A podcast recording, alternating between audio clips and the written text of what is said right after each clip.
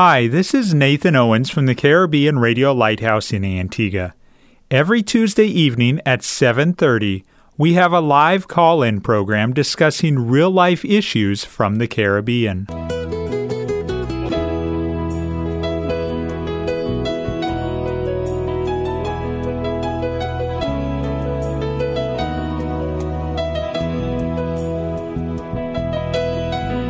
Sanctify them through thy truth. Thy word is truth. You're listening to That's Truth, a live call in program with Dr. David Murphy, designed to answer your questions biblically in this confusing culture. Dr. Murphy has over 30 years of counseling and ministry experience here in the Caribbean and is ready to answer your questions according to truth Good evening and welcome to another episode of That's Truth here on the Caribbean Radio Lighthouse. I'm Nathan Owens. Sitting across the desk from me, as usual, is Pastor Murphy. Good evening, Pastor. And good evening, Brother Nathan, and good evening to those who might be listening to the program. Thank you so much for allowing us to be in home this evening. And we look forward to your interaction with us on the program tonight. Yes, we're here to share answers to life's questions from a biblical perspective, but we are here to hear your questions also so that we can answer them from the Bible. We have a question we're going to start out with, and then we're going to jump into a new topic tonight. Pastor, this is a question that has come in in relation to a five hour long YouTube video. Obviously, uh, we don't have time to even try and consolidate that five hour video down, but this is a little information about it.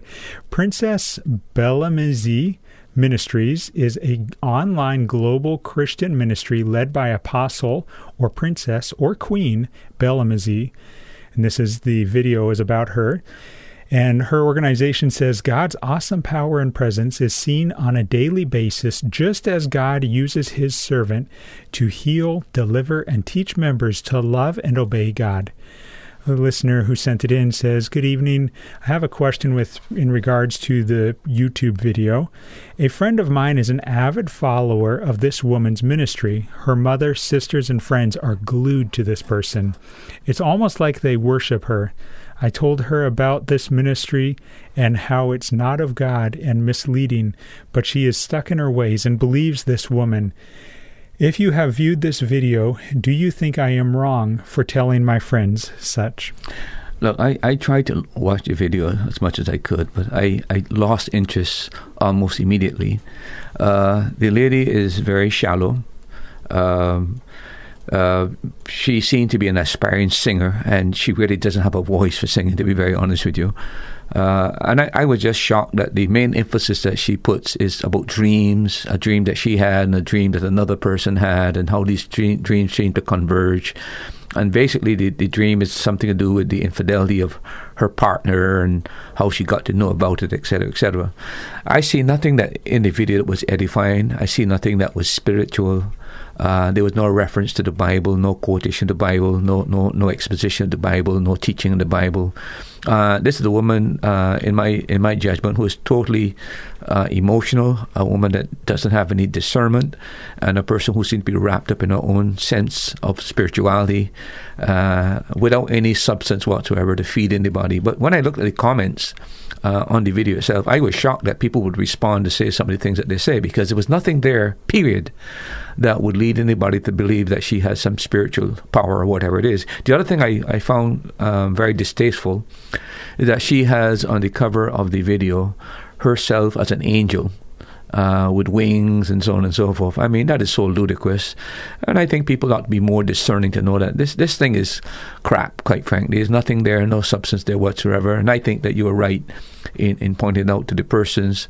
And uh, what those people need to do is to get into the Bible, become more mature, get a, a, good church that teaches the Word of God, and develop some, some discernment so that they can actually decipher these kind of things when they happen. It was an embarrassment to watch and, and, and a worse environment to hear the comments that were being made. Today, people are so emotional, they're not grounded in the Word, everything is about experience. And this is where I think we're being set up for the great deception that's going to come.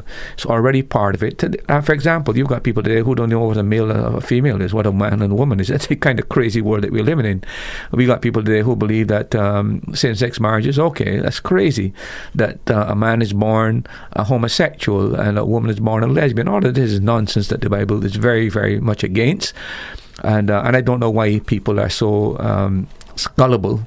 I think it's because we become psychologized. What I mean by that, I think psychology has done tremendous harm uh, to the Christian faith, and uh, rather than let the Bible be the standard by which we understand human anthropology and understand human nature, we've allowed ourselves to be duped by theories that really uh, have no biblical base and are in conflict with biblical scripture. So I, I, I think you did the right thing, and I could never recommend anybody to either listen to her or uh, try to get anything of substance from her. I just think she's lost in her own world and uh, self deceived.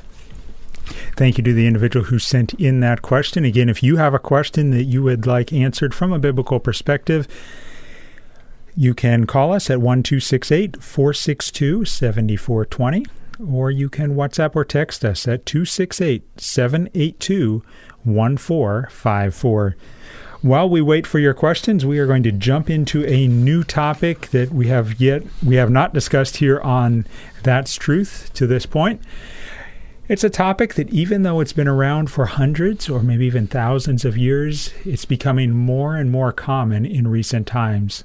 And they say especially with the popularity of the internet we're talking about a practice that is obviously familiar or used in the secular world, but also some believers are practicing and dabbling in astrology. It's said that astrologers even predicted the COVID pandemic, and over 90% of people are said to know their zodiac sign. Pastor, anything you want to share to kind of whet our appetite as we jump into this topic this evening? Well, I think the uh, the whole matter of the revival of this occult practice of uh, astrology, that the fact that it has such an ascendancy and becomes so popular in the Western world, it, it, really is shocking. We're supposed to be people with a scientific mind, and yet astrology has no scientific basis. Uh, you can find horoscope readings in almost every major newspaper. Whether I think you could find it here, in I've seen it here in, in newspapers here as well. It's very very common, and there are thousands and tens of thousands of people who would not uh, make a major decision unless they consult some reading. For example, uh, people contemplating marriage, uh, they're people who would never uh, consider marriage unless they see what the, the, the, zodiac said, or, or people who are going to invest, even bankers, etc., and uh, people who are going to travel, or people who are involved in career choices. They're always running to see what the, the, the, horoscope says before they make those kind of major decisions. There was a Pew. Um, survey that was done, research poll in 2019, um, and it found out that 25% of the adult population in America believe that horoscopes are, are okay and they're right. That means uh, 1.7, uh, 1, 107 million Americans wow. believe that that is true. That's a shocker, to be very honest with you. 70, uh, 37% of those are women and 20% are men. So women are more inclined uh, to read the horoscope and find out what the horoscope does. There are now in the US 7,000 professional practicing um, um, astrologers, quite frankly. And I am told if you if you Google uh, astrology websites, um, I did it. Uh, you get over two million websites that uh, that can wow. give you information on, on, this kind of thing. So it's a very, very, um, it's a growing movement, and part of it, I think, is the fact that, um, as you mentioned, the internet has now uh, allowed these people to market it to these young people who somehow have become enamored with the idea that uh, they can know what the character is like and they can have an idea about their destiny. Uh, but when you look at it from the biblical perspective, astrology is just an ancient occult belief practice uh, mixed with um, uh, what you might call the human superstition and also uh, it has now been uh, taken into the New Age movement. So the New Age movement has really been the thing that has propelled this since the 1960s. They've now embraced it as part of their menu of ideologies that they offer, and uh, so this is where we are today. Uh, so it's a revival, quite frankly, in, in, in this matter of uh, astrology. And um, even as you said, some Christians are actually embracing it. The big question is what the Bible ultimately says about it, and I hope we can deal with that sometime as we go through the program. Now, you just referenced it as nothing more than human superstition, or maybe you didn't put nothing more. You referenced it in the category of human superstition. What would you say to the listener who says, But Pastor Murphy, I read my horoscope, it might have been a year ago, and on that particular day or that particular week, whatever it said would happen, uh, the good things, the bad things, it came true. It's true, Pastor. It, yeah. it happened in my I, life. I, I, call it a fortuitous uh, coincidence. And the way that these things are done as well, they are so broad uh, uh that, that they can actually um, use good reasoning and common sense to come to these different types of conclusions. The other thing is that I wish you could have read that horoscope in the 50 different horoscopes on the, under the same thing the same day, and you would have seen they contradict each other. Mm-hmm. So it, you might have gotten one that seemed to align with what you say, but if you were to read the other 50 that you've got all over the world, the same thing, same, same, under the same sign, they're saying the different things and that. So it just happened that what I would call a fortuitous. But the other thing I mentioned is not only that is human superstition, it's an ancient occult practice. So, do you think there's demonic influence? Oh, of course. There's, no, there's no, no, no doubt about that. When you, as a matter of fact, uh, astrology is a kind of idolatry because it really believes that your life and destiny is determined by the stars. So rather than look for God to determine your future, you're looking to the stars, you're looking to the material aspect of the world. So that is basically idolatry. And Paul makes it clear that behind all idolatry are demonic powers. So I have no doubt that part of the astrology, uh, that you have demonic I- issues as well to deal with when you're coming to deal with, um, with astrology. You're listening to That's Truth on the Caribbean Radio Lighthouse. Maybe it is the first time you've ever stumbled across or come across this program, or first time you've ever listened to the Caribbean Radio Lighthouse. We're broadcasting from the island of Antigua, and we are glad that you are listening. If you have a question, maybe it's about astrology, maybe it's about something related to astrology, maybe it has nothing at all to do about anything we have talked about tonight. Not a problem at all.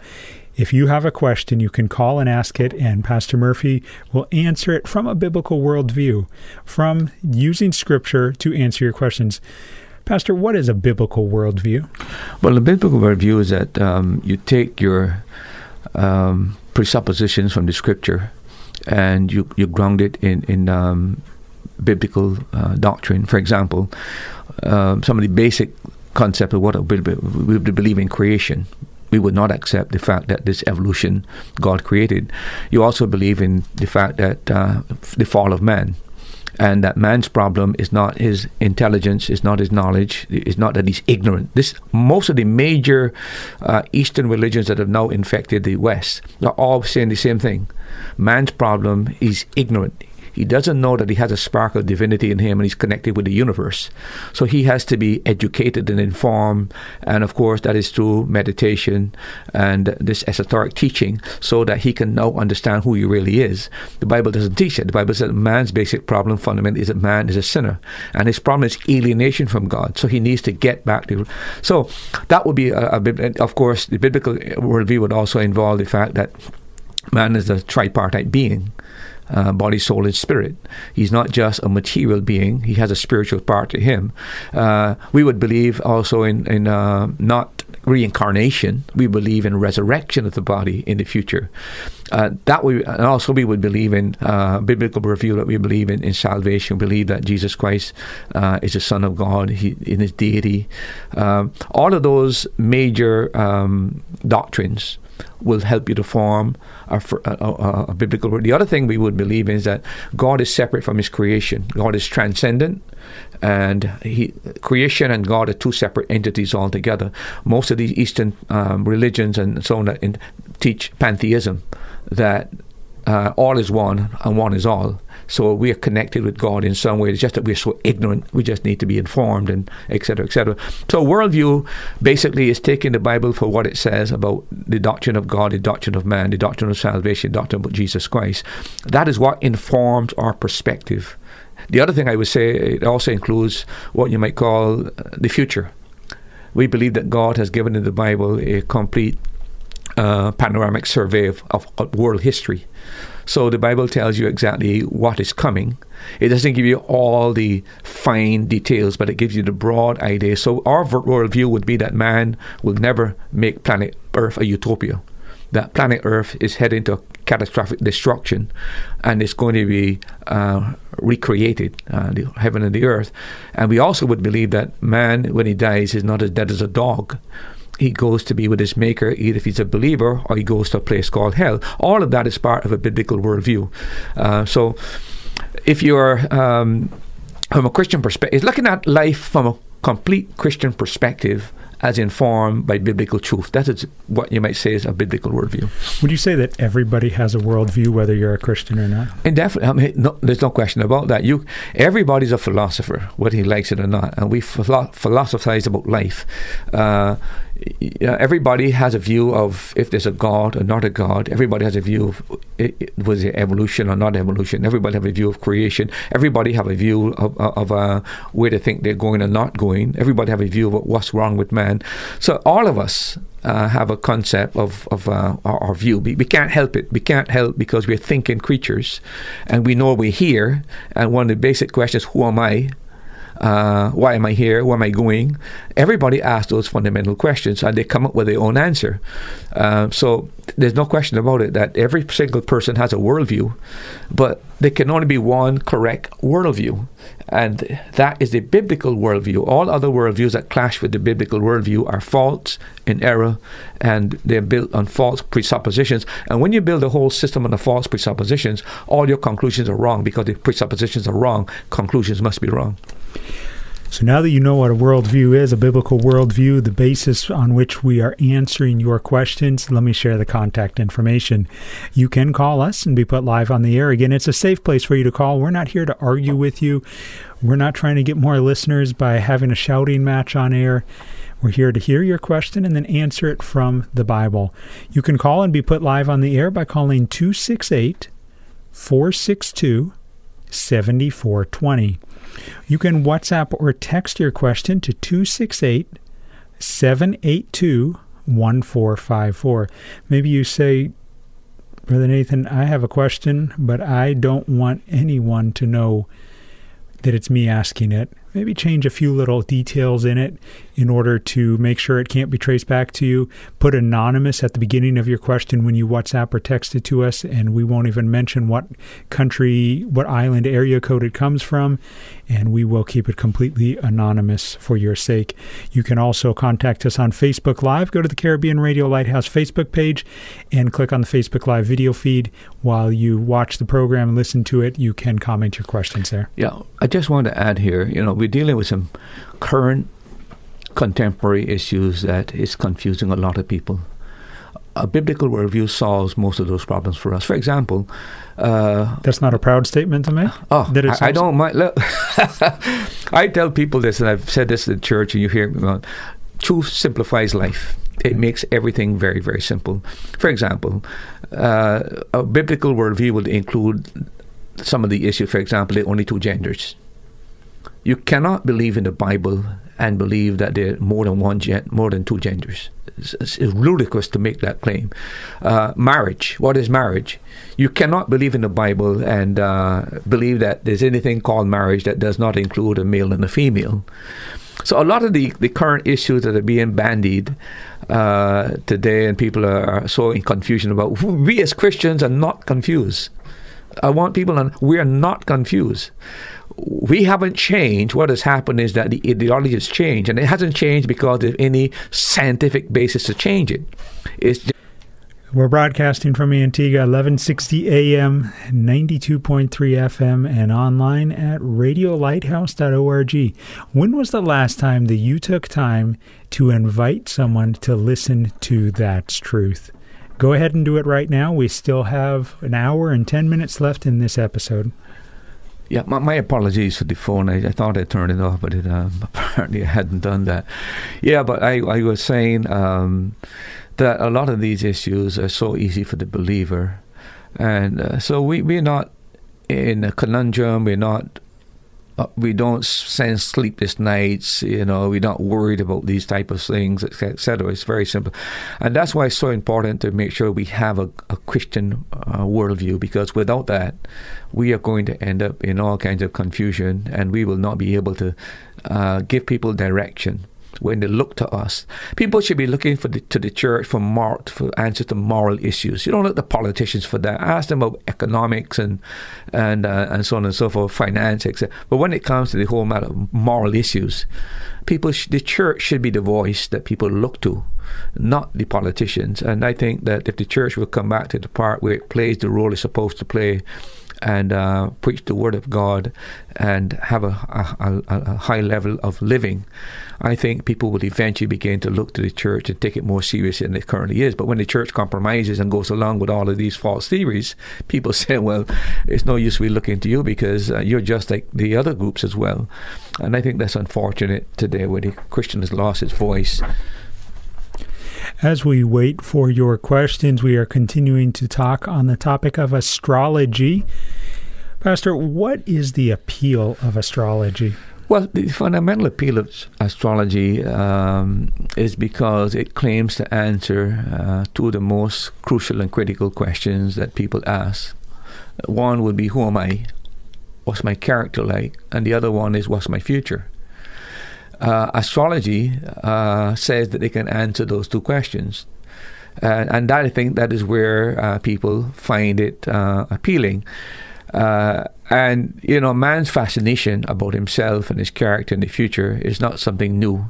This is why every single occult movement that has come on the scene, there's always to do either with the personality of the individual or the future. For example, when you talk about uh, divination or, or augury, or you talk about witchcraft or necromancy or spiritism or wizardry or even um, astrology, all of these are designed basically to say to you, we know something about the future and uh, we can give you the answer.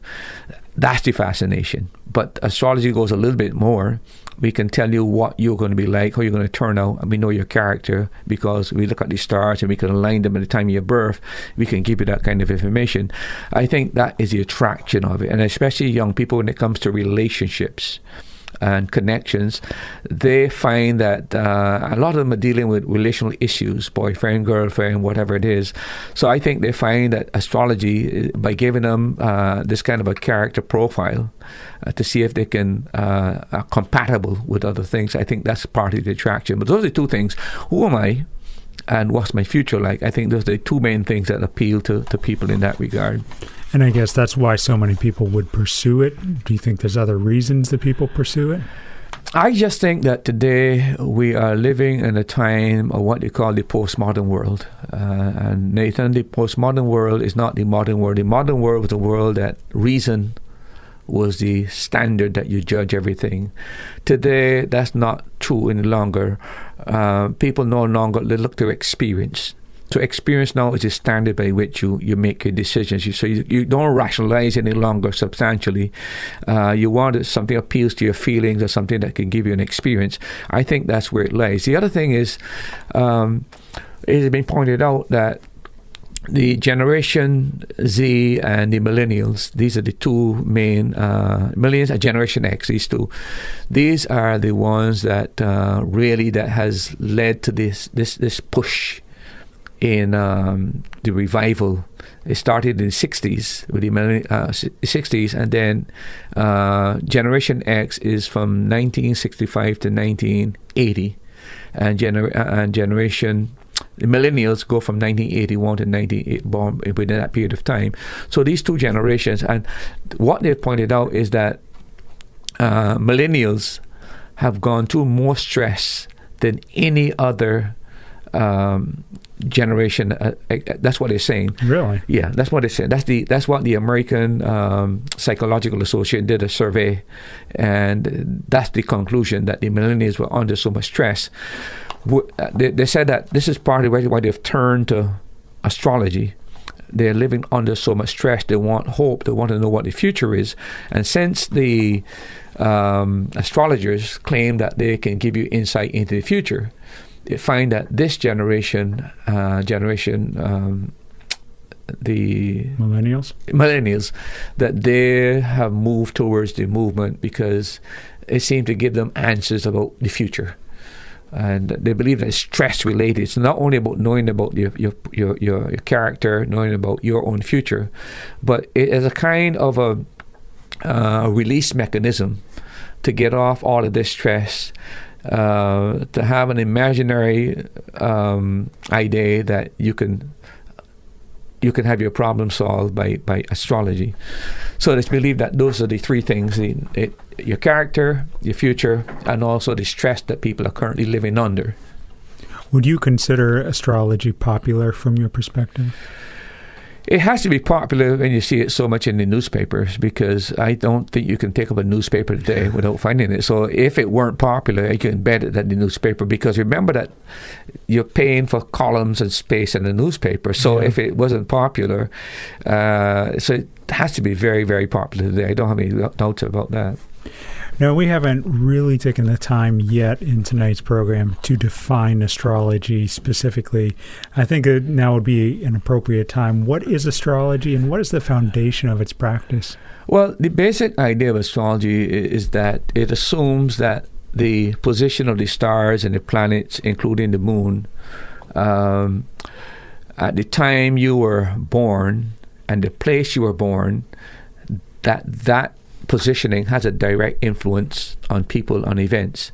Uh, so it is claimed that if they can chart your for the time you were born, when you were born, and the place you were born, and then align these zodiacal signs in line, they are given information because the heavenly bodies influence you, and we have the we we know exactly when we chart them where and time you're born, and because these influence you, we can have an idea of what is going to happen in your life, what kind of character that you are. You are, and so that's what the horoscope is about. It's basically about your finding the time you were born and the place you were born, and then charting it in relation to the the, uh, the zodiac signs and when they can align them using you know they use a chart and use different degrees.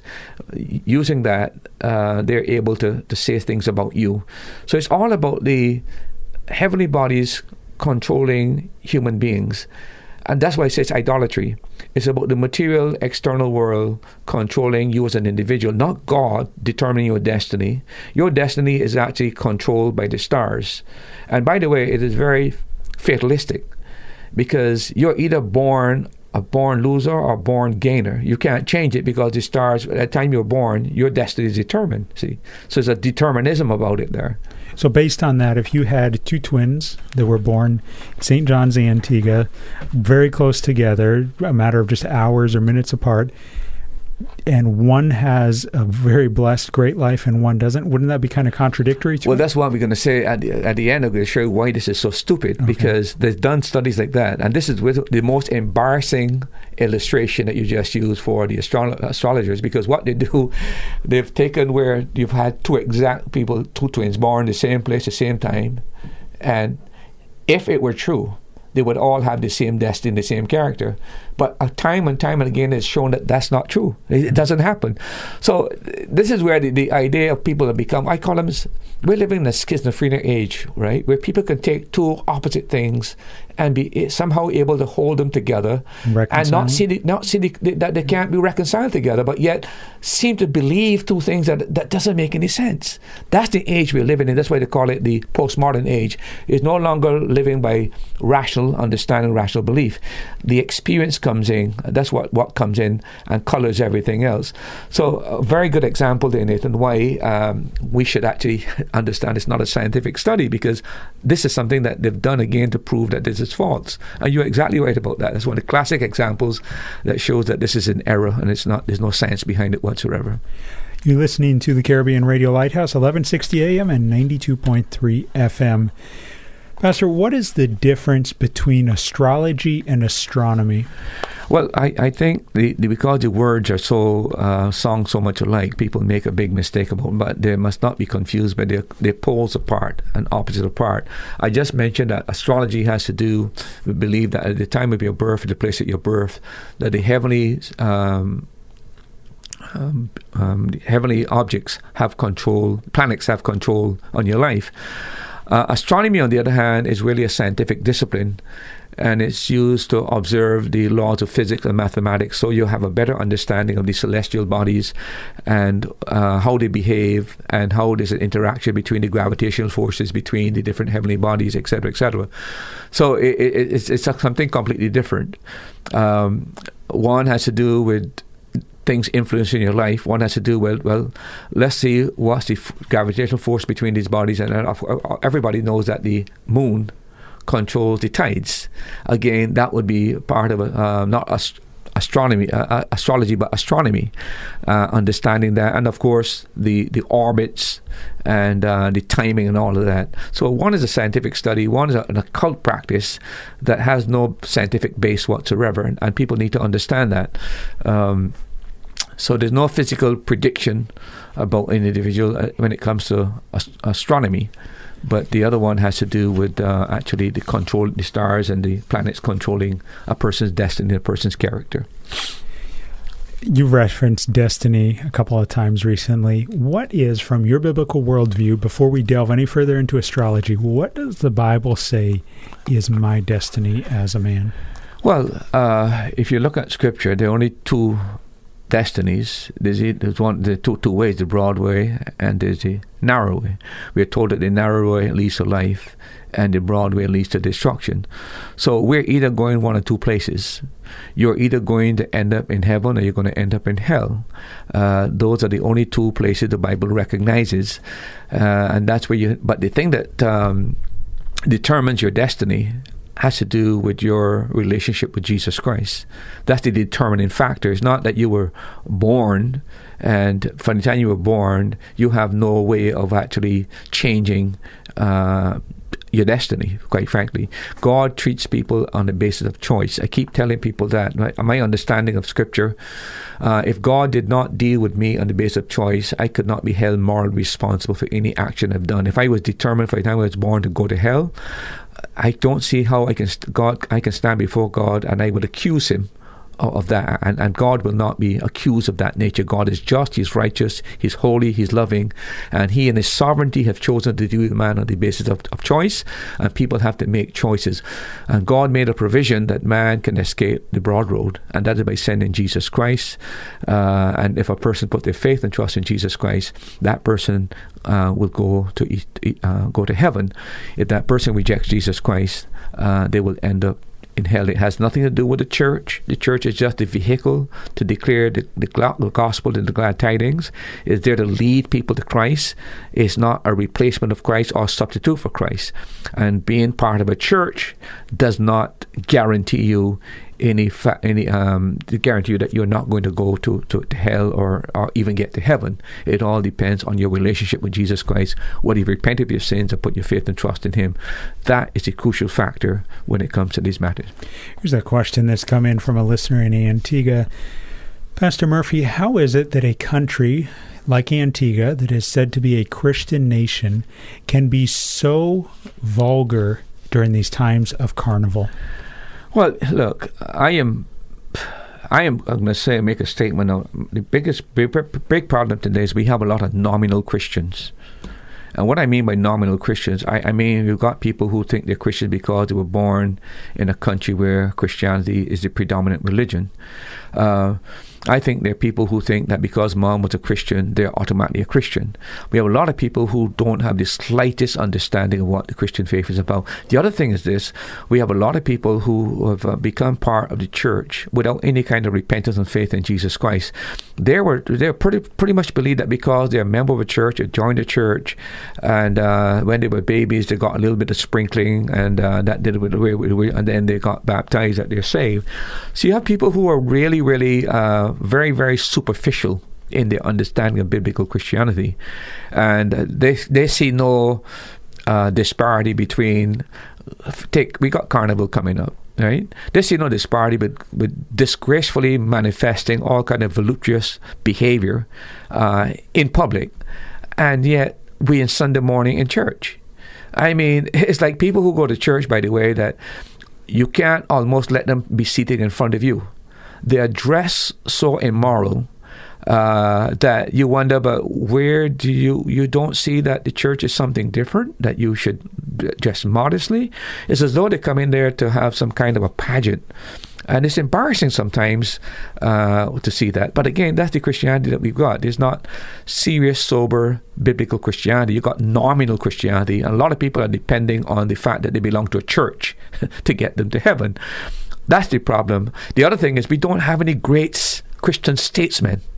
And what I mean by that is uh, uh, imagine having a, a real solid Christian uh, politician who stands up for biblical principles, even though um, you get criticized. Uh, that should not be the issue.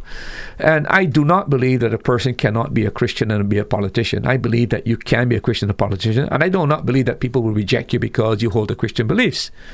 I don't think everybody's going to like you, but I do feel that there's a need for a generation of uh, politicians who take their Christianity into Parliament. Just like I believe that you need Christian businessmen who take the Christianity into the boardroom. Yeah. Uh, we need that, and, and, I don't think we have that, right? And I think that's the, the basic fundamental problem with, um, with with Christianity today that people believe that Christianity belongs to the church. So when I go into work I, I I'm no longer Christian. When I go into Parliament, I'm no longer Christian. That kind of Christianity is bogus Christianity. It's not real Christianity. It's cultural Christianity, but not, not, not real Christianity. You take your Christianity everywhere you go, and your Christianity influences everything that you do. If you're a businessman, you're not going to cheat on your income tax. You're not going to cheat on this. You, you're not going to play with the invoices, and you're not going to uh, bypass the, the customs because you want your duties off, and so on and so forth. You you live by principle as a Christian. Uh, sad to say, I don't know. I'm not saying there are not any. Right. Right. But if there are, they're very few and in between.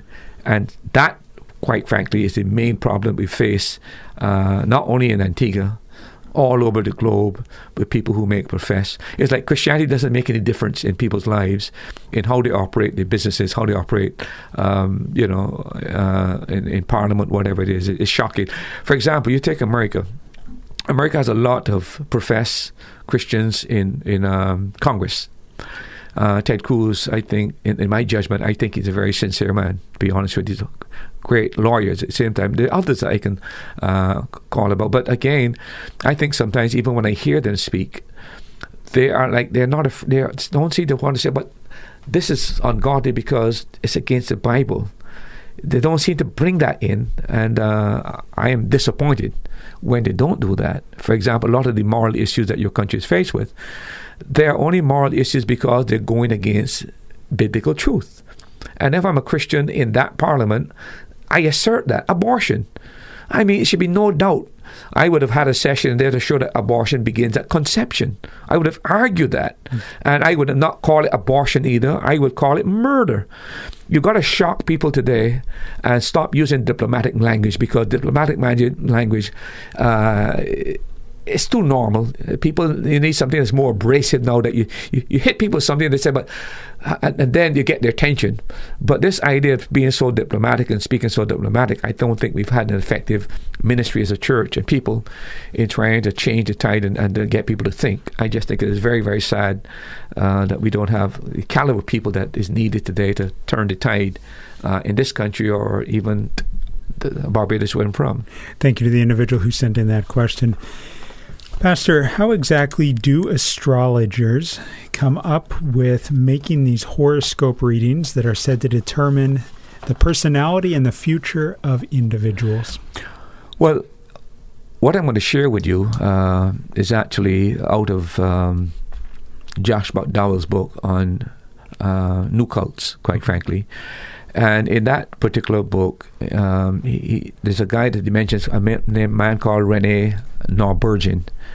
And he wrote a book called The Soul Hustlers, and he did that in 1971. And he explains exactly how this is done with the horoscopes. I just want to share that with the, with the audience.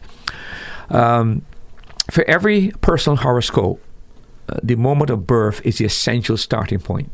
The moment of birth, you have to know when you were born, and, and that is important. That is crucial to start to chart the, the, this um, horoscope. Number two, next thing is the latitude and the longitude of the place you were born. You need to know the exact, precise place where you are, where you were born. They have to get that documented. Number three, a factor known as something called the, the true local time must be determined uh, or considered.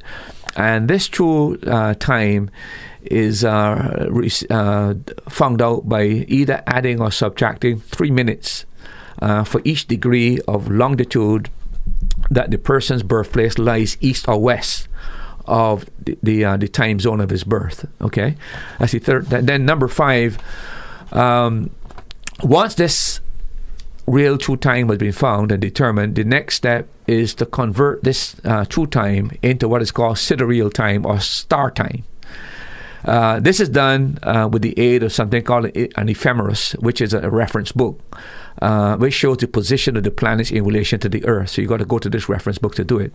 Number five, number seven, you check the star time uh, in in this uh, table, and the person's ascendant. Ascendant is when the astrological sign is now coming uh, across the equator. You have to find out that precise time when you were born, when this particular sign was now ascending. Finally, uh, what they do, the horoscope uh, has to they have to align this ascendant uh, line with uh, the nine o'clock point on the inner circle of the horoscope, and from that you prepare the various uh, horoscopes about your life and my life. So basically, it's just using math- mathematical formulas and degrees of angles in relation to the time you're born, and uh, using the the the the, uh, the the the horoscope that they have to find out where you when you were born, when this thing was aligning. Out of that, they say they're able to predict which sign when you were born began to have influence in your life, and because they have all this data already, once they know what sign you're under, they're able now to compute and tell you about yourself and about your future. Again, that's the science of it. But here, here's the thing, Nathan. If it is true that the stars and the planets determine your destiny, would it not make better sense to find out the time you were conceived? Hmm. Because all your DNA from your mom or your dad that will influence your life forever.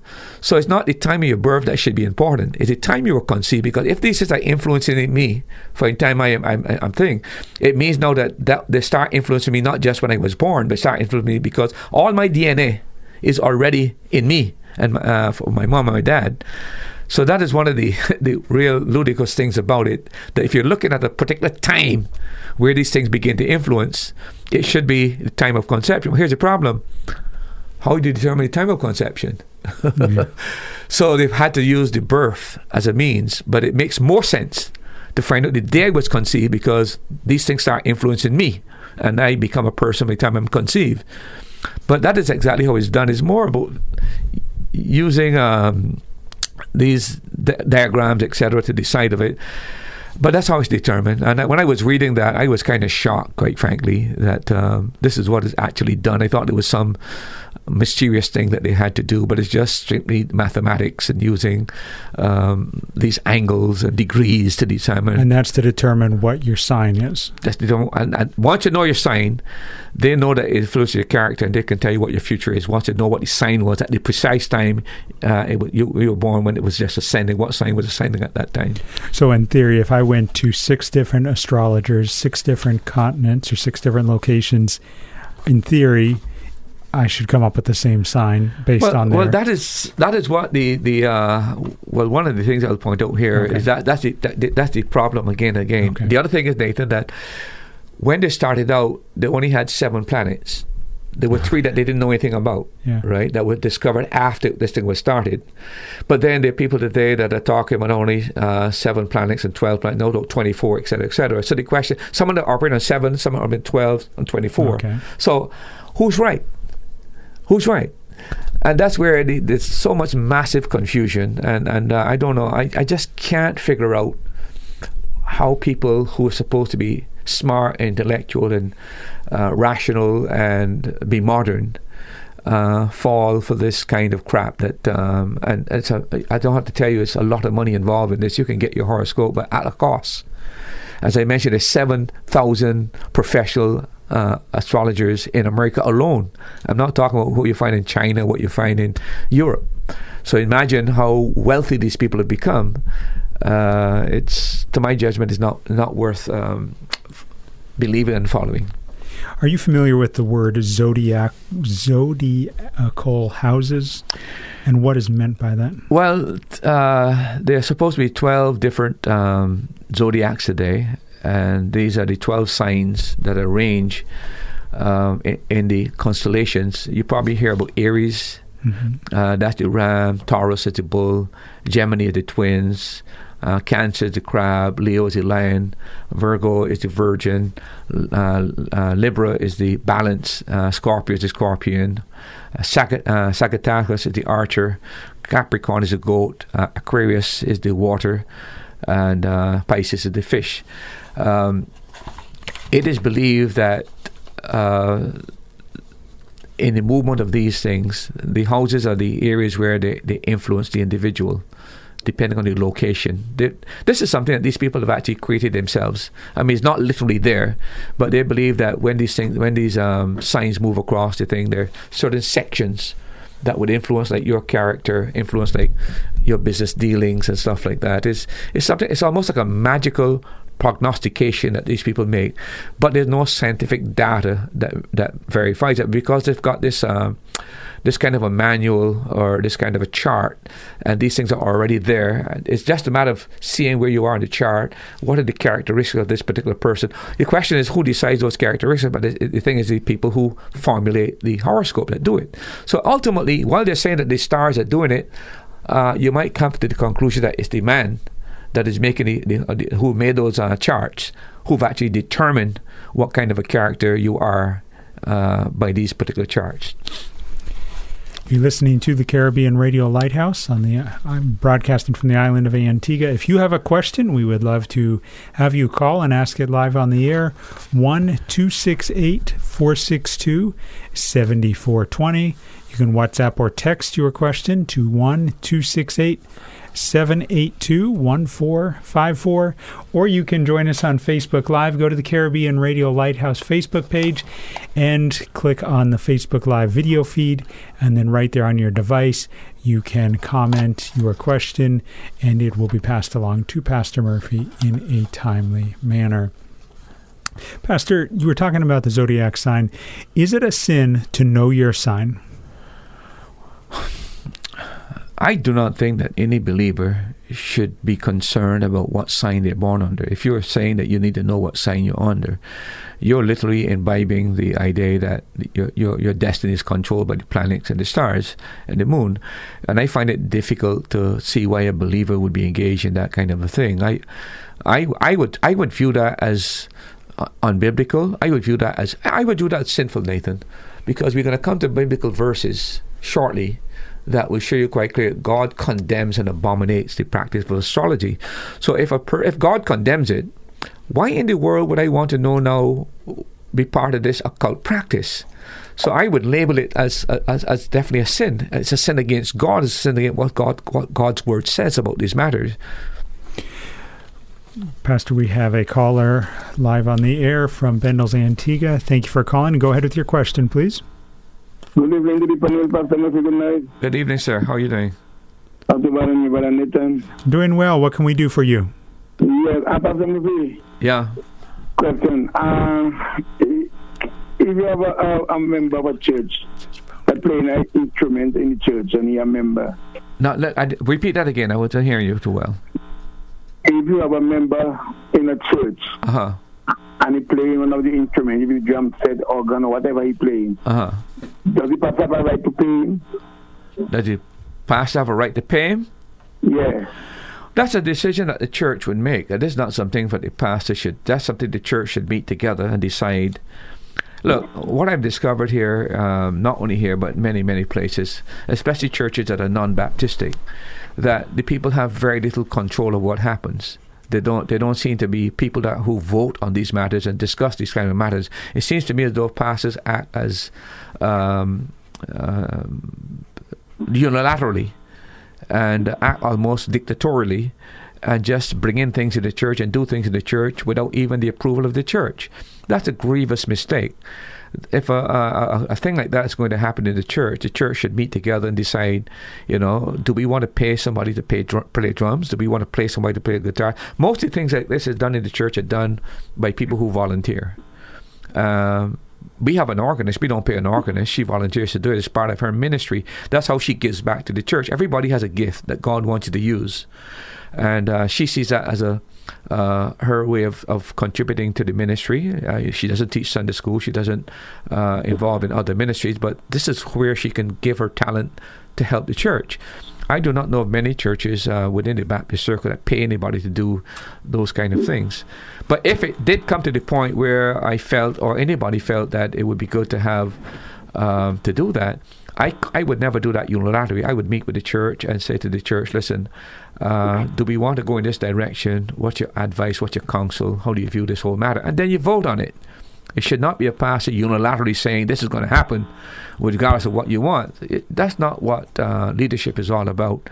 We are servants, and we lead the people. We're leading the people, but we are not dictators. And we try to find out, you know, uh, is this going to offend unnecessarily the church? Because you're only leading if people are following.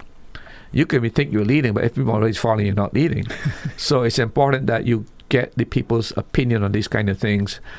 I, have heard so many things here about churches, the things that they've done. I've asked myself, but how in the world that could have happened? So the people doesn't know this. They don't discuss it. There's no financial meetings where the people see the budget. People understand um, how the money is spent. This is not discussed within the church, and I find it, I find it impossible that this would happen in the church. But doctor, yes, sir. Uh, the individual if he doesn't get paid, he doesn't want to play. So pastor have to either pay him or whatever. But I find in that that's supposed to be volunteer. If God give you a gift. Yeah, I, I, I, I, do, yeah. Use it for, the, for honor and glory. Yeah, if I, if he doesn't if he doesn't want to uh, play unless he's paid, I would tell him, you know, find another church. You know, you're not you're not you're not part you're not you're not really. But you know that's why people serve in the church. You can't come up there next time uh, now you everything. Uh, so you got to pay the Sunday school teachers now too.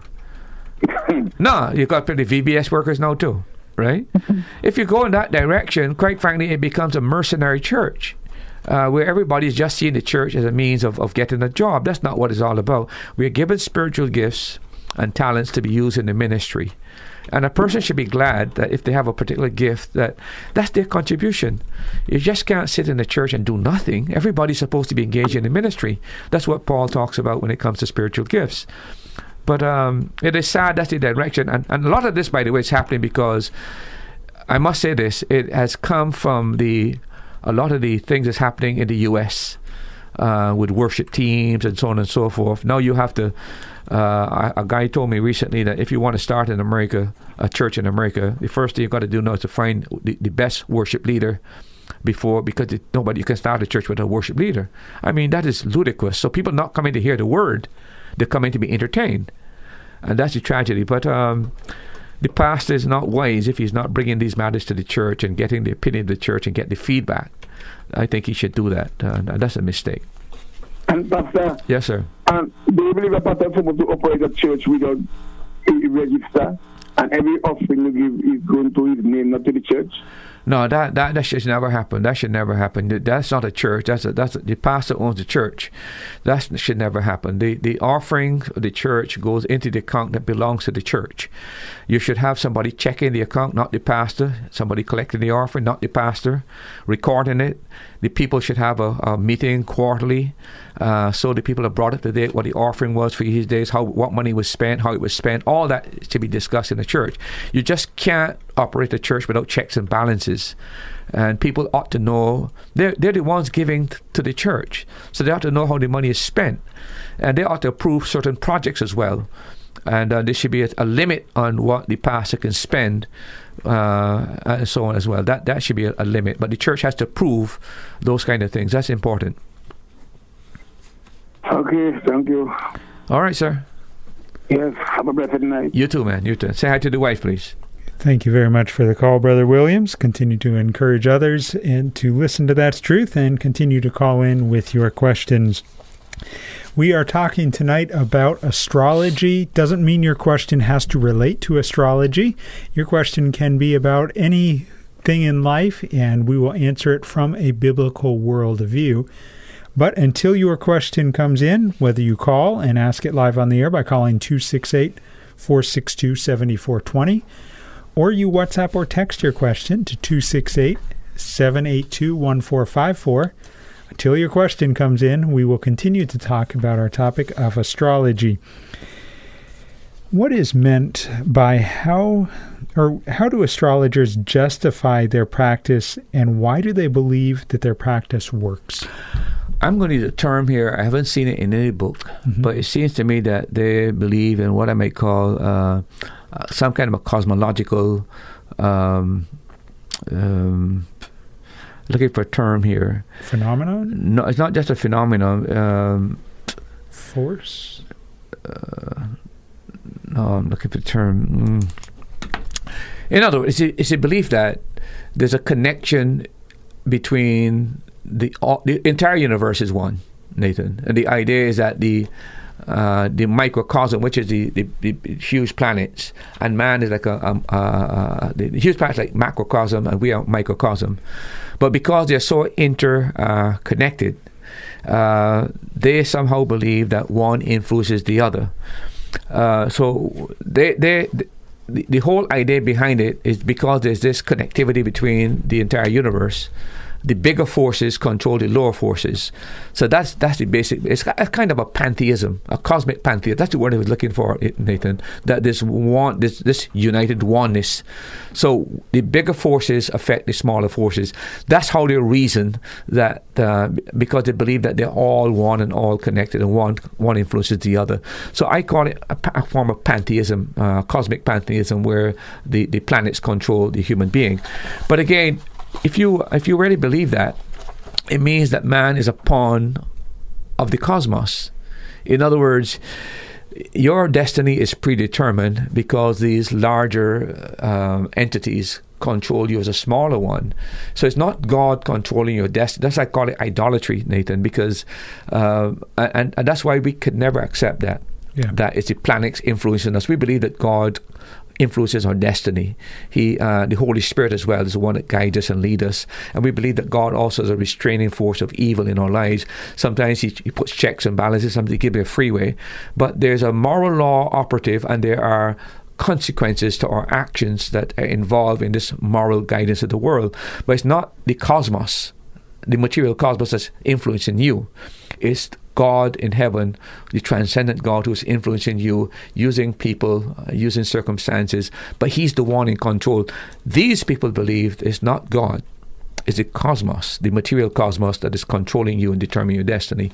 That's why I call it uh, cosmic uh, pantheism, and uh, it's an error. That's what they believe, and they firmly believe that, right? But again, you see how that goes with all the Eastern religions that came over to the West that believe in pantheism, we all one. How we believe in New Age movement, all one. That is why all of these things have converged and why it's becoming so popular because it falls in line with the New Age teaching, which is so popular. And people today are talking about spirituality. They're not talking biblical spirituality. Mm-hmm. They're talking about something else that does not include the scriptures. But th- that's how they, they uh, support it. They do believe that everything is in- interconnected and the larger macro cosmos control the smaller microcosmos, which is man himself. You've referenced from the beginning of the program this evening that Christians should avoid and reject astrology. Why do you say that? Well, if you look in the Bible, uh, because this is our standard, this is our Sibboleth, this is the canon by which we judge and we make decisions as to what is right and wrong uh, the Bible uh, speaks to this issue, very definitely to this issue. If you look at uh, Isaiah 57, 47, verse 13 and 14. Isaiah 47, verses 15 and 16? 13, 14. 13 and 14. Isaiah, you said 57 or 40? 47, 47. 47, 13 says, Thou art wearied in the multitude of thy counsels Let now the astrologers, the stargazers, the monthly prognosticators stand up and save thee from these things that shall come upon thee. In verse 14, Behold, they shall be stubble, as stubble. The fire shall burn them. They shall not deliver themselves from the power of the flame. There shall not be a coal to warm at, nor a fire to sit at before it. David, I just, I, lost I lost you. I was thinking that. Read back verse 13 again. I wasn't Yeah. paying attention. I got Thou art- distracted. Not a problem. Thou art worried in the You're multitude. reading Isaiah 47, right? 47:13. Yeah, go ahead. Thou art wearied in the multitude of thy counsels. Let now the astrologers, the stargazers, and the monthly prognosticators stand up and save thee from these things, that they shall call upon thee. Yeah, God is mocking Israel looking to, again, notice the word the astrologer. That word, by the way, is the Hebrew word habar, and it really means cutting or dividing. And it's referring to the fact of how these astrologers uh, who do astrology, how they have divided the uh, the sky into different sections uh, with these different signs. So that's why that word is used there, dividing. But uh, the Bible is there uh, mocking these people. Okay, uh, turn to these people and see if they can help you. But he's mocking it. So it's very, very clear that this is not something new. This goes way back, and Isaiah was written about 800 BC. So 800 years before Isaiah is, is drawing attention to this word that there were astrologers then uh, that Israel had to deal with. But the other verses in Scripture, even before that, look at Deuteronomy 4 19. Deuteronomy 4:19 Unless thou lift up thine eyes unto heaven, and when thou seest the sun and the moon and the stars, even all the host of heaven, shouldest be driven to worship them and serve them, which the Lord thy God hath divided unto all nations under the whole heaven. Yeah, this is part of the occult system where man in his idolatry, uh, rather than turn to God, and Romans deal with this, rather than worship the true God, they turn to uh, the creation. And our Lord is here warning the same thing here they, they started worshiping the sun and the moon and the stars because they believed that they influenced the lives of, the, of themselves. And the Lord is saying, you, you as Israel, this is something I condemn. This is you must not look to the stars, you must not look to the moon, you must not look to the sun as uh, they can control having to do. it. I am the one that have destiny to do know, destiny. So even as far back as Deuteronomy, and remember that Deuteronomy is within the first five books, the Torah, the Bible. As far back then, and by the way, idolatry is believed to have started in Babylon. Uh, and uh, you remember the Tower of Babel?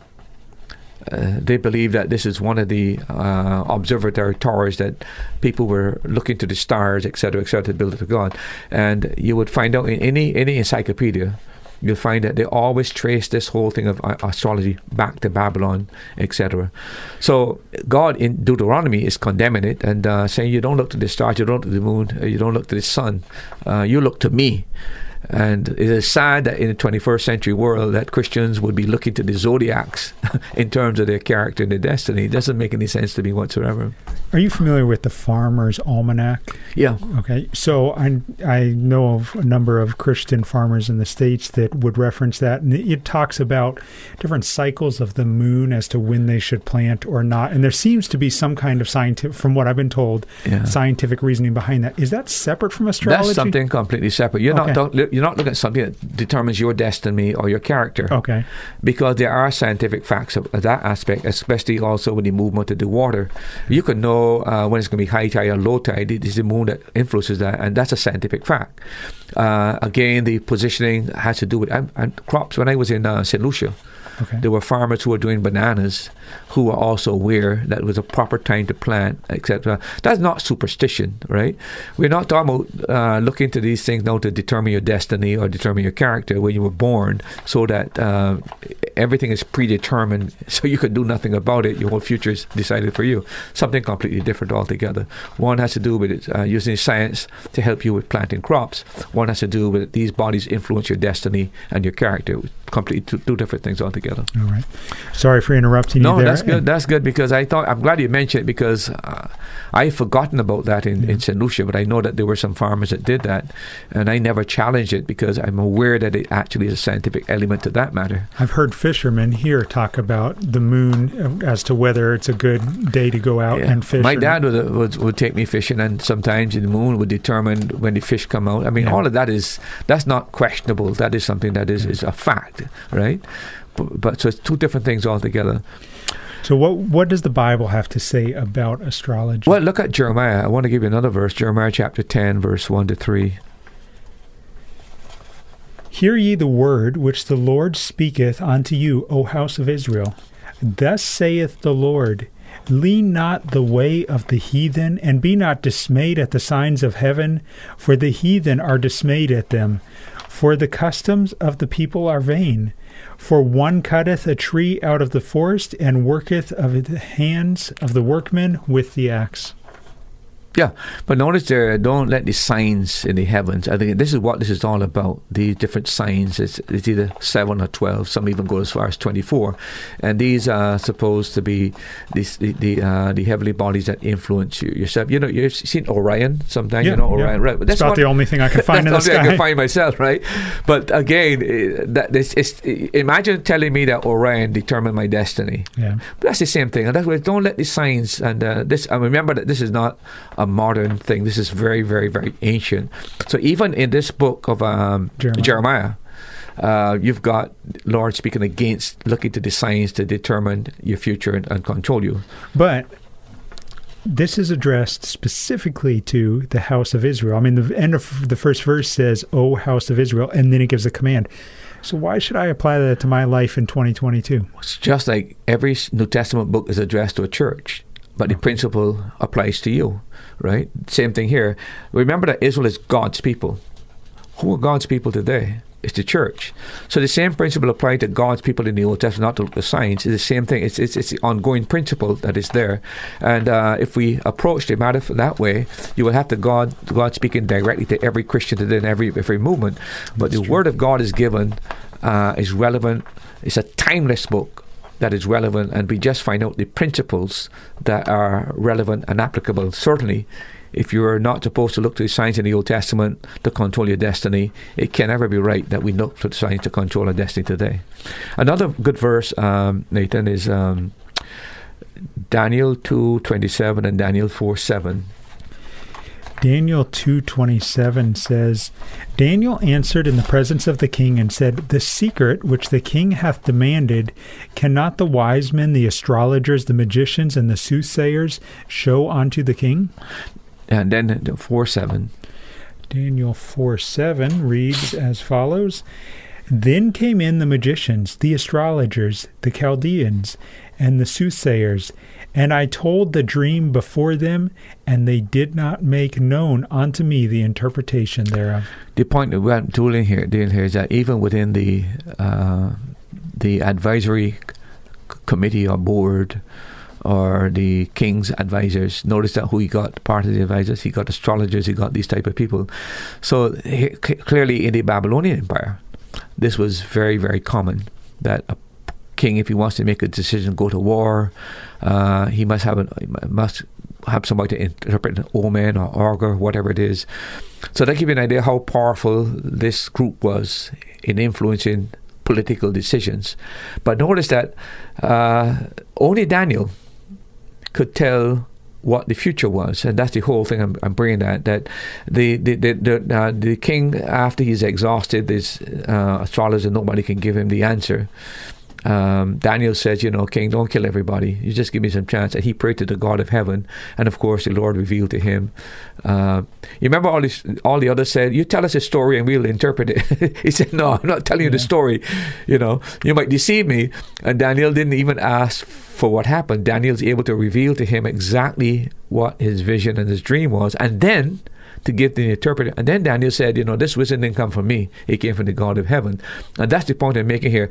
You've got astrologers, you've got the man of God who's looking to God for answers vis-a-vis the astrologer, but that is clearly a contrast between the two things. How uh, God abominates one because he's looking to the influence of the planets, and Daniel is talking to the Lord for direction on these matters. So I'm just trying to show you that. There's, there's one other thing I want to mention because some people ask, what about Matthew chapter 2, verse 1 and 2? Matthew chapter 2, verses 1 and 2 say 1 to 8, I think it is. Go ahead, read. Okay. Uh-huh. Now, when Jesus was born in Bethlehem of Judea in the days of Herod the king, behold, there came wise men from the east to Jerusalem, saying, Where is he the born? Where is he that is born King of the Jews? For we have seen his star in the east, and are come to worship him. When Herod the king had heard these things, he was troubled, and all Jerusalem with him. And when he had gathered all the chief priests and the scribes and the people together, he demanded of them where Christ should be born. Verse 5 says, And they said unto him, In Bethlehem of Judea. For thus it is written by the prophet, And thou, Bethlehem, in the land of Judah, art not the least among the prince of Judah, for out of thee shall come a governor that shall rule my people Israel. Let's stop there. The reason why I give that illustration because some people may say, "But you know, if the Bible is against astrology, how come these magi uh, came to visit the Lord and to find Him and said that?" It's a very simple answer to that, Nathan. The the Bible is not endorsing. These are, apparently were what you call Persian astrologers, who people who are looking at these stars, etc., etc. But what they discovered as they're doing that is that there is a particular star that is unique and it's not there, and the star is guiding them, and they're following the star. It doesn't mean that you, you're proving uh, astrology. What is happening is that he is intervening and interrupting and bringing their attention to Christ. In other words, in that, in a real sense, he's moving away from the stars to Christ. Yeah. The reason I'm saying that, look at Numbers chapter 24, verse 17. Numbers 24, verse verse 17. 17 says, I shall see him, but not now. I shall behold him, but not nigh. There shall come a star out of Jacob, and a scepter shall rise out of Israel, and shall smite the corners of Moab, and destroy all the children of Seth. Yeah, here's a Bible prophecy that the Messiah is coming, but notice the word star is used. So what uh, what I think I remember this right that you talk about Persia, where were the Jews taken into captivity? Daniel was Persia, Yeah, Babylon, right? right? That's exactly, and uh, it is believed that these people became aware of this Old Testament prophecy, so they were constantly uh, looking for the star, and on that particular time, a miraculous act was done by God to lead them to the true star, who is the Lord Jesus Christ. So it's not as though it's an endorsement, but He's able to use their what the what they are using. He's able to inject that. I remember some time ago reading a book of a guy who was uh, involved in the New Age movement. And he, he wrote a whole book on it. And he said, Listen, I got so involved in this thing. He said, I had one experience. He says he, he had an out of body experience. And he said he was going towards uh, a a- something bright, bright, bright, bright, bright. So he thought he was having a real, real experience. And he said he was so excited. He said, But suddenly, something took me from where I was and took me behind the light. He said, I never saw so much darkness in the whole of my life. He said, after that experience, he came back and he realized this was all demonic. And that's how he left the New Age movement. But it was a miraculous intervention on his part because he was actually sold in the New Age movement and was so involved, was a teacher in it. And then uh, to have this experience where he really thought he was going towards the light, but then to discover that something just interrupted and took him behind the light and saw it was full of darkness. And that was his moment of conversion. He turned to the Christian faith and became a Christian and wrote the book so people would understand that this idea of, because a lot of the New Age movement, a lot of people talk seeing a light. But Right. remember, the Bible says Satan can display himself as an angel of light. That was his encounter to realize that the enemy was using that imagery of light, but behind it all was this great darkness. A question from a listener. Good evening, Pastor. From a biblical viewpoint, what is meant by the phrase pastoral care? Well, pastoral care is really a reference to the fact that a pastor is a shepherd. And he should, uh, when people are in need, he should be willing to uh, to be there in time of need.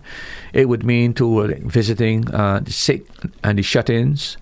Um, it would involve uh, when people have their problems that he's there, willing, um, finding time, not finding time, making time to visit people and uh, discuss people and counsel people in relation to their problems. That's what pastoral care is. It's basically the ongoing care, not just preaching and teaching, but when people have issues and problems and need help, that the pastor is willing to use his time uh, to meet with them, to, to, to, help them, or if they have a family problem or they have a, a friend who has a, a problem that needs counsel, um, that is the ongoing pastoral care. Thank you for that question. We appreciate your interaction on the program tonight. If you have a question, you can send it in via WhatsApp or text message 268 782 1454. Or you can call and ask it live on air, 268 462 7420. But go ahead and do it quickly because we only have 13 minutes left in tonight's episode. And if you're listening on Saturday afternoon to the rebroadcast, feel free to go ahead and send in your question via WhatsApp or text message, and we will answer it, Lord willing, the next time we have a live episode here in the studio. Uh, as we wrap up this episode of That's Truth, as we're talking about astrology, besides the Bible's warnings against astrology and this movement, are there any other reasons outside of Scripture that you would use or point to in warning us to avoid astrology? Yeah, I, I think that it can be shown clearly that astrology is not a valid science. Uh, it might be what you call scientism, but not real true um, uh, science. And there are several reasons why um, that is so. Uh, number one would be what we call the conflicting systems about astrology. I mentioned, Nathan, that uh, many of these systems are diametrically opposed. And what I mean by that is that some the astrologers in the West are not just uh, do it the same with the astrologers in the East. So for example, a Chinese astrologer is not the same as a Western astrologer. Mm. So the question is, if they're doing the very opposite, how can this be scientific? Because if he's predicting one thing and the other guy predicting the other thing, clearly this is rigmarole, to be honest with you. And I think that that is one of the, the, the basis. Uh, so there's no unanimity among the astrologers. Um, you can have five different astrologers give you five different prophecies. The question is then which is right most people will say the one is right that really aligns with what I think should be. But that's part of the problem. I also mentioned to you that some contend that there are only seven zodiac signs. Some say they're 12, some say they're 14. Some even go as far as 24. So the question is, if one is doing one in seven, one in twelve, one in twenty-four, which which is correct? Right? Got different foundations. Yeah. So people don't. Uh, that's why I say if your presupposition is wrong, your conclusions would all be wrong because mm-hmm. your conclusions based on your suppositions, and and that is why uh, I say to you that it is one of the reasons uh, why. Um, this is not scientific. And I mentioned before, if it were possible to get a, a horoscope reading from Australia, uh, one from Africa, one from the US, one from the Soviet Union, compare them, you see they're under the same sign, but all of them got something completely different. So this is really something to be considered. The other thing is, Nathan, that the, the um, astrology has always been based on the Earth-centered viewpoint, that the planets revolve around the Earth. That is called the what you call the uh, the geocentric theory.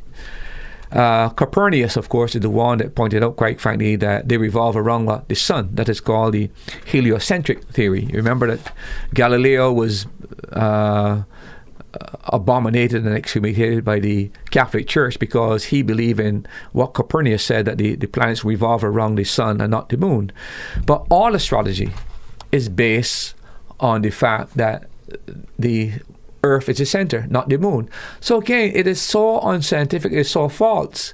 The planets don't revolve around the Earth, they revolve around the moon. The but, sun. The sun, sorry. So the, the whole thing there is that you're basing a, on a false theory that doesn't exist. So how, how then can it be true? When you are, again, your whole argument is false in, in that regard.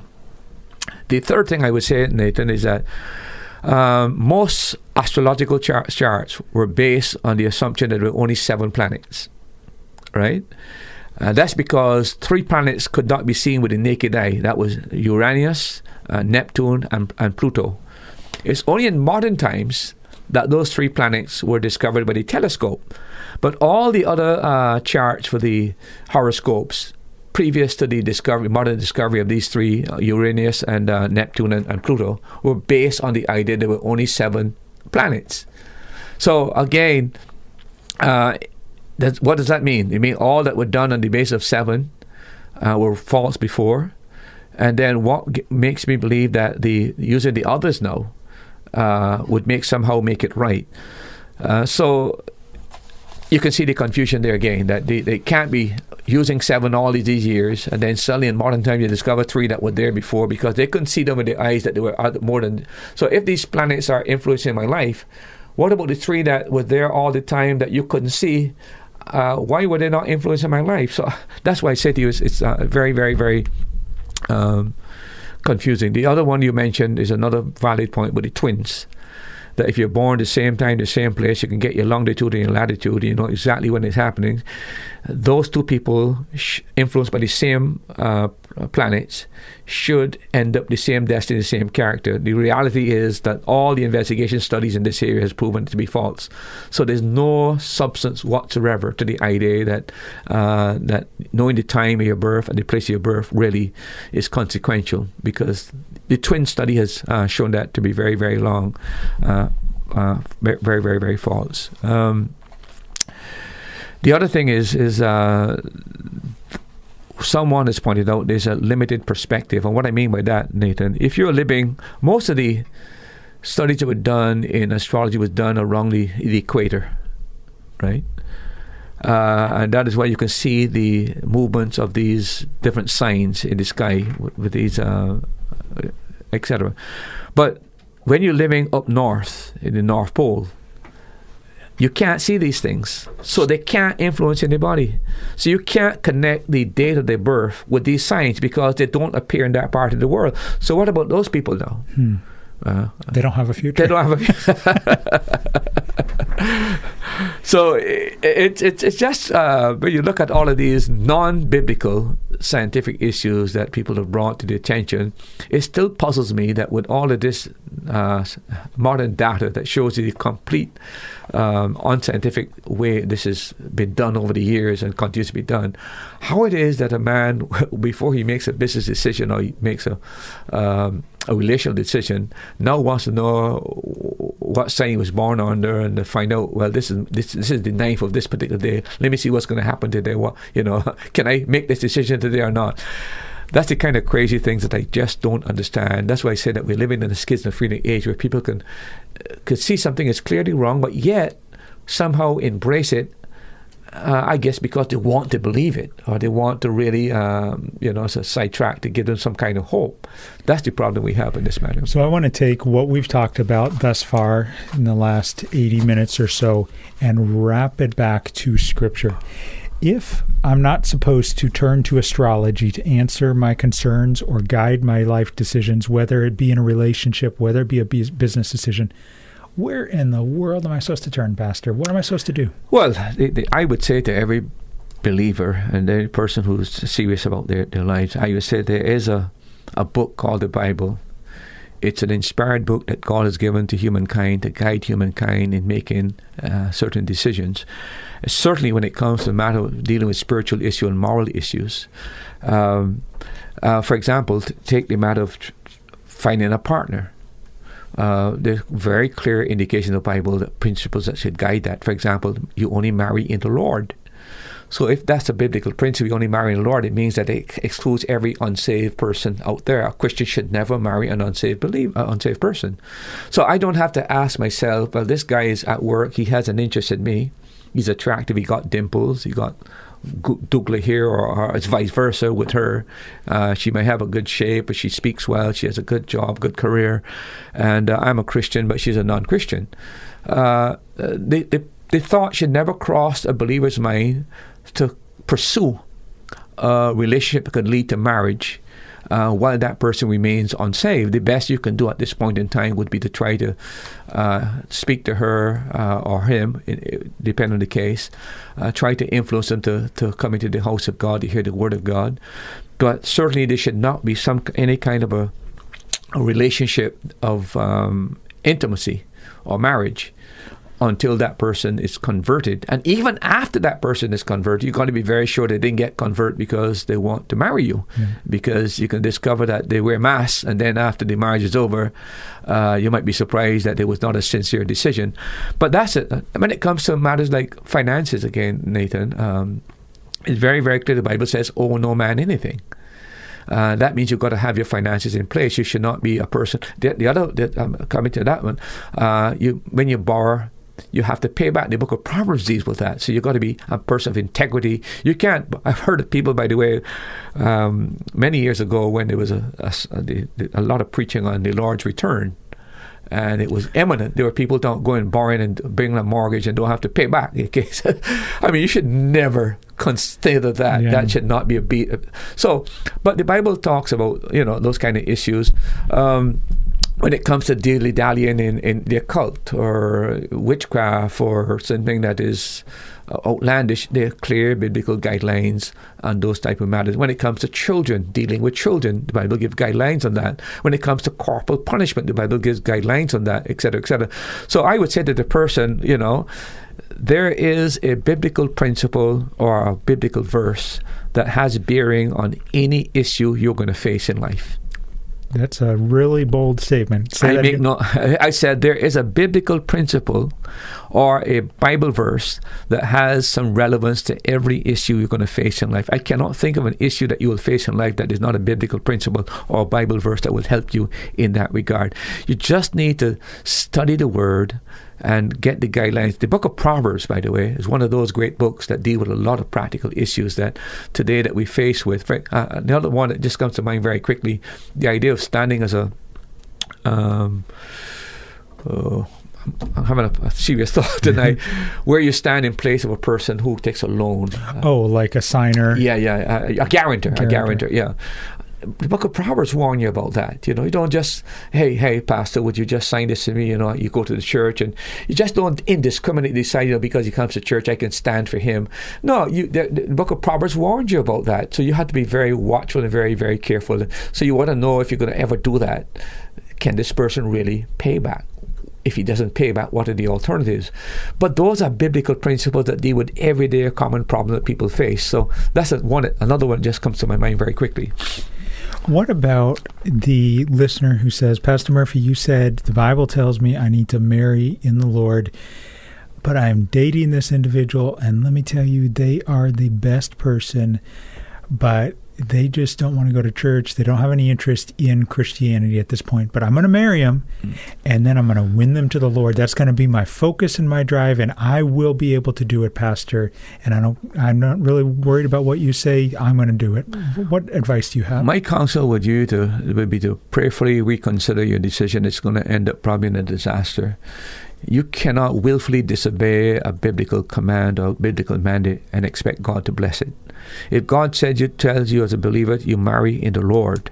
You marry in the Lord. I don't care how pleasant that person is, how nice that person is.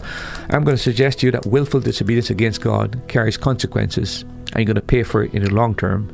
Might be short term benefits, but you're going to pay for it in the long term. In the last 20 seconds, Pastor, final thoughts on astrology. Believers should stay away from this. This is an occult practice mixed with uh, superstition but it is against biblical principles, against God's warning, and I think that to go against it is to challenge God, and uh, it would be an evil practice for a believer. And you don't make any apologies for that statement. Oh no, oh, no. I, as I said, truth simplifies matters, Nathan, and this is one that is truth.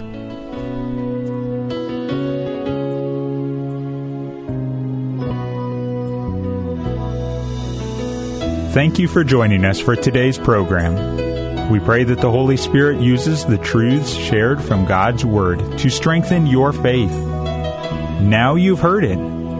That's truth.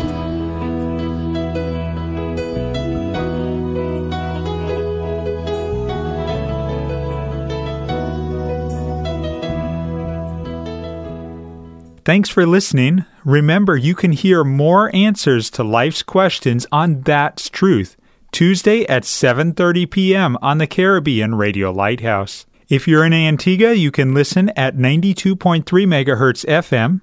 If you're in the Caribbean, you can listen at 1160 kilohertz AM or listen online at www.radiolighthouse.org from anywhere in the world.